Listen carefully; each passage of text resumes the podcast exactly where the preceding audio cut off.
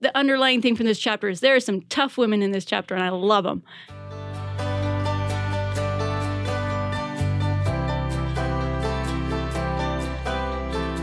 Welcome to the Saints Podcast. I'm Ben Godfrey.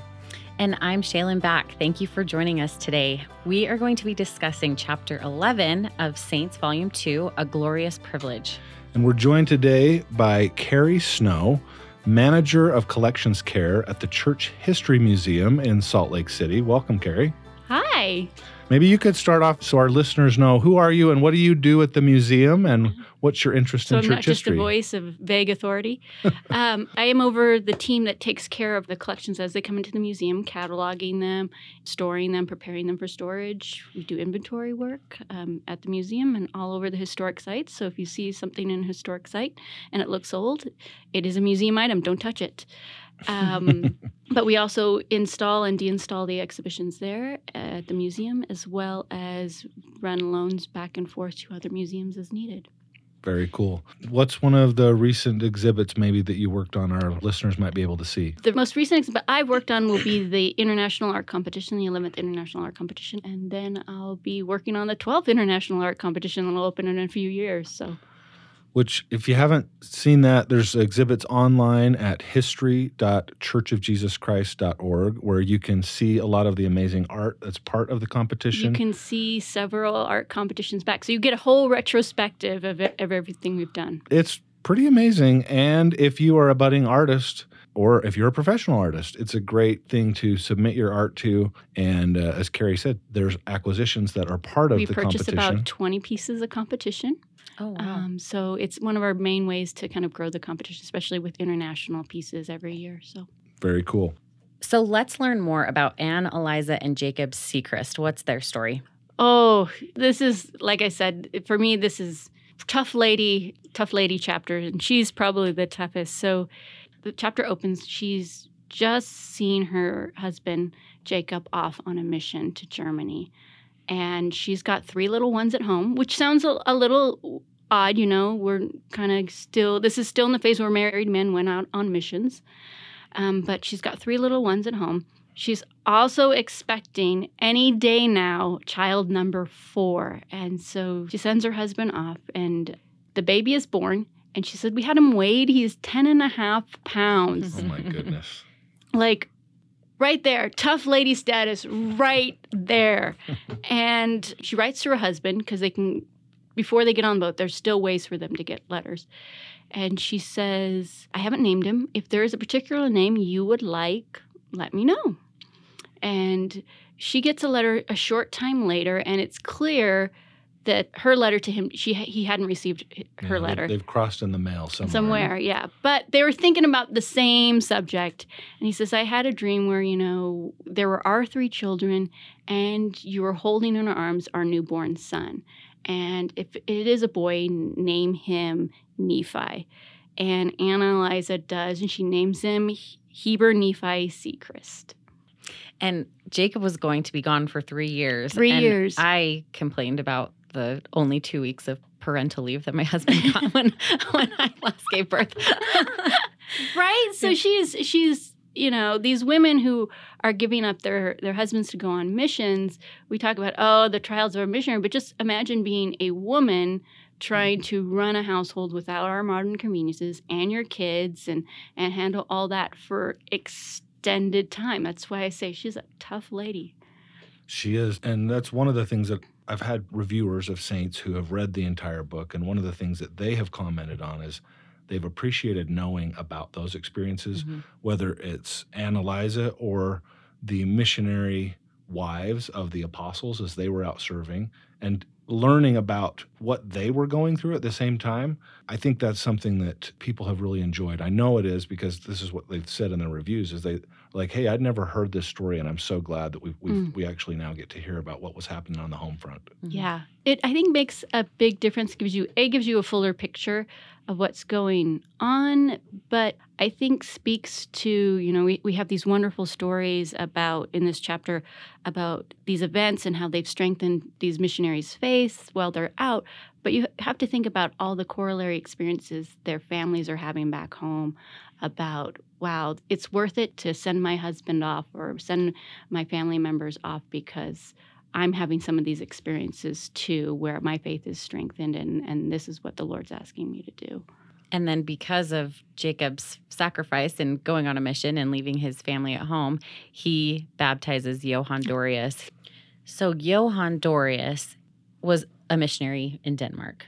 When was he baptized? How long had he been so a member of the church? He's only been baptized not very long. He gets baptized in um, the summer of 1852. So he's pretty young. He and his father are baptized, along with his younger sister, Augusta. Um, put a pin in Augusta's name. We're going to talk about her a little later. And so, but the rest of their family doesn't join the church. And it's actually pretty divisive for the family. The mother, um, Johann's mother, uses it as grounds for divorce. And there's three younger siblings. So he gets called on this mission, and everything's going great.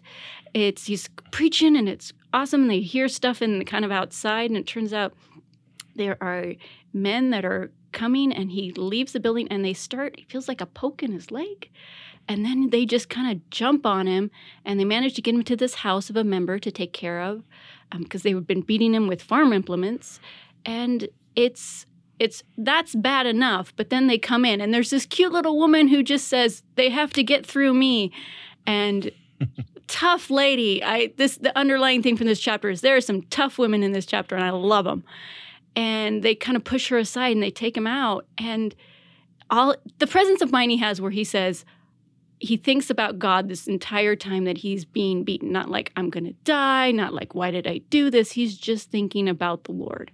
Maybe we could play a little clip here from the book. Pretty dramatic and kind of violent moment that happens to these two people.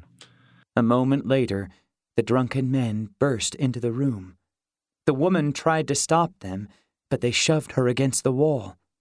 They surrounded the bed and started thrashing Johann's bruised and lacerated body. Desperate to keep conscious and composed, Johann thought about God. But then the mob seized his arms and dragged him out of bed and into the night. It's pretty incredible. It reminded me when I first read that account, I thought, it's surprising how similar this sounds to Kirtland it sounds like Sidney being dragged out of the house. Mm-hmm. And it sounds like Missouri uh, in far west. And I'm thinking, how, how is this happening again? And I mean, when we're clear across the sea in another country, and it's just the same thing again. I know. I read the chapter and I was like, again with this? And they there had been some things where the, the members of the church were trying to get protection from local governments to be able to preach and stuff because there had been some things. But all throughout the chapter you still see little bits of opposition to certain people on their missions and that kind of impedes the work. But it keeps going on and it's just amazing. You know, that feels like a flashback to Kirtland and Missouri. There is some good, like those other horrific accounts that we have that comes out of this violence. And one of the things is Soren Thura. Soren Thura. He actually saves him. So Johann would have died. They were going to throw him into a river. Yeah, and he, he kind of makes his way in and then tell us what happens. He is just this. I would imagine. I imagine him as this sort of mountain of a man. You know, he's just this good, upstanding citizen. He's, you know, a member of the local cavalry. He, they knew he was an athlete. He's just a big guy, and the guys are taking him out, gonna go baptize the preacher in the water in the river. I don't know if that's the same baptism you and I are familiar with, but. And Soren says, I'll take care of this preacher, and I doubt any of you cowards will try to stop me. And they kind of drop Johann, give him a couple kicks, and then Soren just picks him up and takes him back to the house where he had been staying and doesn't just leave him there. He comes back the next day and he asks Johann, why is he doing that? And he has the best quote. It's just a great quote. He says, This is no more than befell God's people in earlier times, and such chastisements are intended to humble us before the Lord. How can anyone, after getting beaten not once but twice, just have this wonderful statement about how thankful they are and how this is a bizarre blessing and and he's just happy to to be a missionary and to be a member of the church and to have these experience it's just it's going back to all these things that you know you hear in ohio and missouri and kirtland these people are despite all their hardships are just grateful for their membership in the church and they get stronger, but then other people see that strength. Yeah. And Soren, for example, the next day he wanted to talk to Johann about the Be- restored gospel. yeah As I read Saints, I kind of like that scripture says to liken the scriptures unto yourselves. And this is one of those moments. I know Saints is not scripture, I'm not suggesting that, but it is our history. And one of the things that's beautiful about it is it teaches us we can learn from the past. And when I think of that experience, and I think of some of the trials, we all have them. Man, here's somebody who just was able to have this kind of almost serene perspective. And maybe he didn't like it, like it wasn't that serene at the moment. We don't hear getting that ouch this hurts Yeah. don't touch me there kind of thing but yeah it, it is these just this moment of like i'm getting beat up and i'm thinking about god not what's going to happen to me i'm going to die and at the end this is such chastisements are meant to humble us for the lord like i would not be of that mindset Yeah, I'm not sure I could either. Johann also, he's not done. I mean, after this whole episode, he goes on and he's soon arrested. yeah Let's listen to another little clip here from the book about that arrest and who he is surprised to meet in jail. As the missionary spoke to the innkeeper, a police officer stepped out of a nearby room and demanded to see Johann's passport.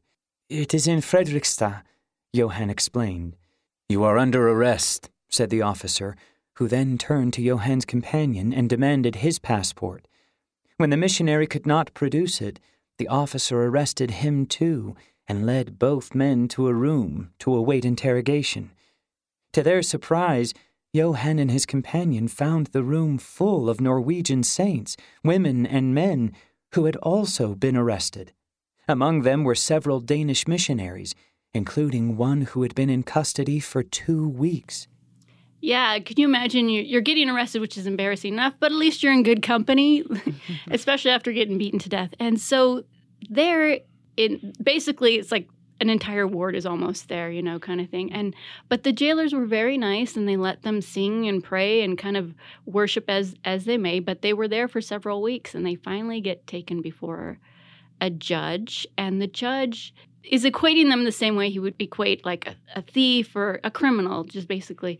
And he's just kind of interrogating them and trying to say, in a legalistic way, so he doesn't get in trouble, like basically, go back, leave us alone.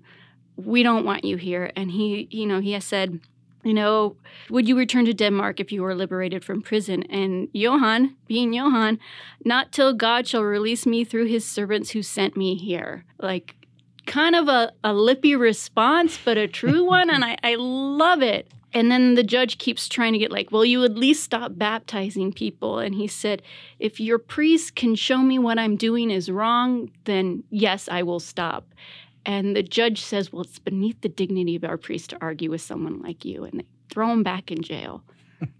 like, he can't win for trying. So, a little behind the scenes action here for our podcast mm-hmm. listeners. Our producer, Kurt Dahl, who is here with us in the studio, as we were preparing to record the episode today, mentioned that his family, in fact, his third great grandfather, was baptized by Johann in Fredrikstad. So, the, the legacy of this man and his mission has brought our producer into the very room with us today as we record the podcast. Yeah.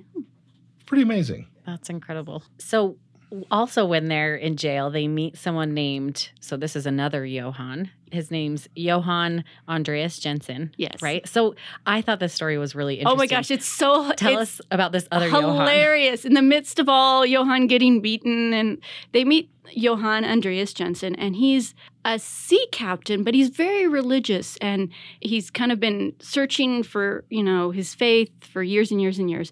He's giving stuff to the poor, preaching and crying repentance in the streets. He wants to meet with King Oscar of Sweden to talk to him about it, and they keep refusing him. And so he calls the king of Sweden an exalted sinner and is in, thrown in jail. so these two Johans, a pair of Johans, um, are in jail and they're talking. And he's like, Oh, this is very interesting. You're here for this. I'm here for this. But I really am not really interested in your message until they kind of have a little service and someone bears their testimony.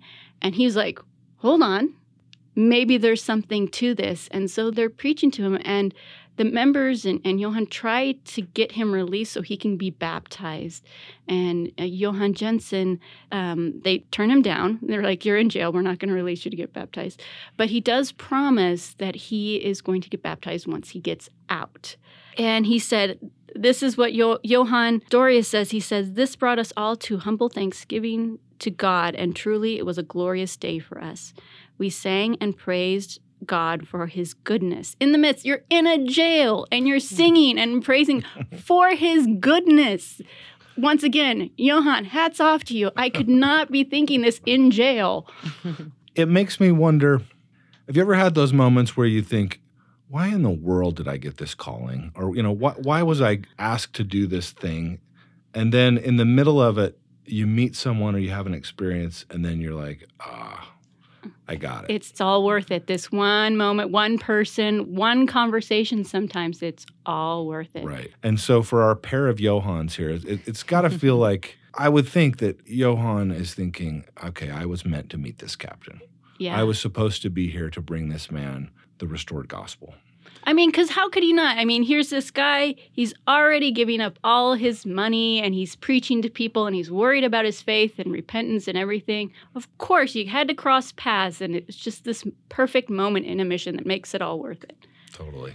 So here we have Johann Dorius, our missionary Johann, Mhm. and his family had kind of broken apart. Yeah. When They're very Most of the fractured. family Mom members has had- the, the younger siblings, and Oh, okay. dad, we all know Johann's on his mission. And there's dad and an older brother, Carl, in Denmark. And then we get to his sister, yes, Augusta. you told us to put a pin in Augusta, so I think this might be a good time to talk about her. yeah. Augusta is coming across the plain. She is all of 14. So just picture this 14. She is not traveling with her family, she's traveling with another family, and about 28, I believe, other saints from Denmark. And the rest are all English speaking. She's coming across the plains with Erastus Snow. And so just imagine that. She's got this trying to figure out what these people are saying because English makes no sense to non native speakers. It's just a bunch of sounds that are Right. might as well just throw some rocks into a bag and shuffle it around, and it's probably a pretty good approximation for them. But they still, despite this language difference, they meet with them, they are having their service with them, they sing to them, and she's doing the things that normal teenagers would do. They're kind of her and her friends would kind of run up to the front of the wagon train so they could kind of leave everybody else behind. Very, very teenagery. But they're getting to the end of their journey, and as you can imagine, everyone's tired, and that includes the oxen and they're running low on food. And about 150 miles out from the valley, they run out of flour. So they have to send somebody ahead to kind of get relief. And so they're going. And, and that's, if you've ever come that way, you know it's just mountains and terrain. And, and you're like, ah, more of this. When is this going to end? Yeah, Yeah. exactly, you know. And they finally get to Echo Canyon, the mouth of Echo Canyon, and they see a rider because, like I mentioned, they had been kind of run up ahead of everybody else. And there he is, bringing them in the valley, and he brings them food and crackers and everything. When they finally get there, they have a meal of raisin bread and rice, and it is the most glorious thing that she has ever tasted because she's been living on basically flour and water and buffalo meat. But this 14 year old girl, in the midst of it, is still trying to struggle with where's my family? She doesn't know anybody her family. She doesn't know what's going to happen to her mother and her youngest siblings. She has learned about, you know, the kingdom of God, but she is doesn't know how that's going to work for her. So pretty heavy stuff. She's a tough kid at, at age 14 dealing with this. We've got lots more to come from Augusta as the book continues on. We're going to follow her story in, in future episodes. And she is tough and she's got a lot to share. I do have a tiny little spoiler alert for, I guess, fans of Jacob Secrist. Jacob Secrist is returning with this company, and uh, he actually passed away on the return journey. So it wasn't as if it was just all fun and games. It was a difficult journey. No. Now, on another part of this chapter, in, in a totally different part of the world, we have George Q. Cannon. Yes. George is one of my favorites, and we have lots to learn about George and his friend, Jonathan Napela. Can you tell us a little bit about what's happening on that side of the work? So, George has been a missionary. And for those of you who kind of just know George Q. Cannon in his later years, just equate that, that they're very two different. He's a young guy, he's tongue tied, he's just really shy. He's your average missionary just getting sent out. And he's in Hawaii. And he's been laboring, and they've been building up various congregations on the island of Maui. He runs into Jonathan and Kitty Napela, and Jonathan was very interested in the gospel, but it took him several months to get baptized after he had been introduced because uh, his local church there was kind of saying these Mormons, a little kooky, you don't want anything to do with them. But finally, he is baptized. Uh, George Q. Cannon, almost from the moment that he baptizes Jonathan, they start working on a translation of the Book of Mormon into Hawaiian. So if you can imagine trying, when you have a very limited understanding of a language, to try to put it in a book as complex as, the Book of Mormon, we're not translating, you know, Hop on Pop or Dr. Seuss into this. we're we're doing some complex stuff. And George would go through the best of his ability, kind of scribble something down, hand it to Jonathan. Jonathan was an educated lawyer, so they would go back and forth. And over time, he got to be very, very good, as you would imagine, doing all this translation. And he gets to a point, and he gets some missionaries come and bring him news from home, so to speak. He gets a trio of letters and some newspapers. And uh, one of the letters is from his uncle, John Taylor. And he says, Hey, I just got back from my mission. You should probably get home too. Elizabeth, the young girl that you've been courting, misses you and would like you to come home, kind of thing. And I'm sure as a young man, he was like, yeah, she was she was pretty nice. Let's let's get back to that. But then he gets another letter. One of those trios is from Willard Richards, and he says, "I think you should stay and complete this translation." And as you can imagine, going home, staying, going home, and George has once again this beautiful thing, and he's kind of is acknowledging that these saints need this Book of Mormon. They need this blessing, and I need to be able to give it to them. And he kind of acknowledges how much he's grown. He said, My tongue and language are far too feeble to express my feelings I experience upon pondering the work of the Lord. Oh, that my tongue and my time and my talents and all that I have or possess may be employed to honor his honor and glory, in glorifying his name and spreading a knowledge of his attributes wherever my lot may be cast. And so he decides to stay to finish that Book of Mormon and he does finish it. And as we're going to find out in later chapters, and you can certainly go on to the Gospel Library in the church history section and look at the topics about Hawaii and George Q. Cannon and Jonathan Napela, you'll find that the history of the church in Hawaii is remarkable. And, mm-hmm. and I've got to believe that part of that is because the Book of Mormon was translated so early into their language. Yeah.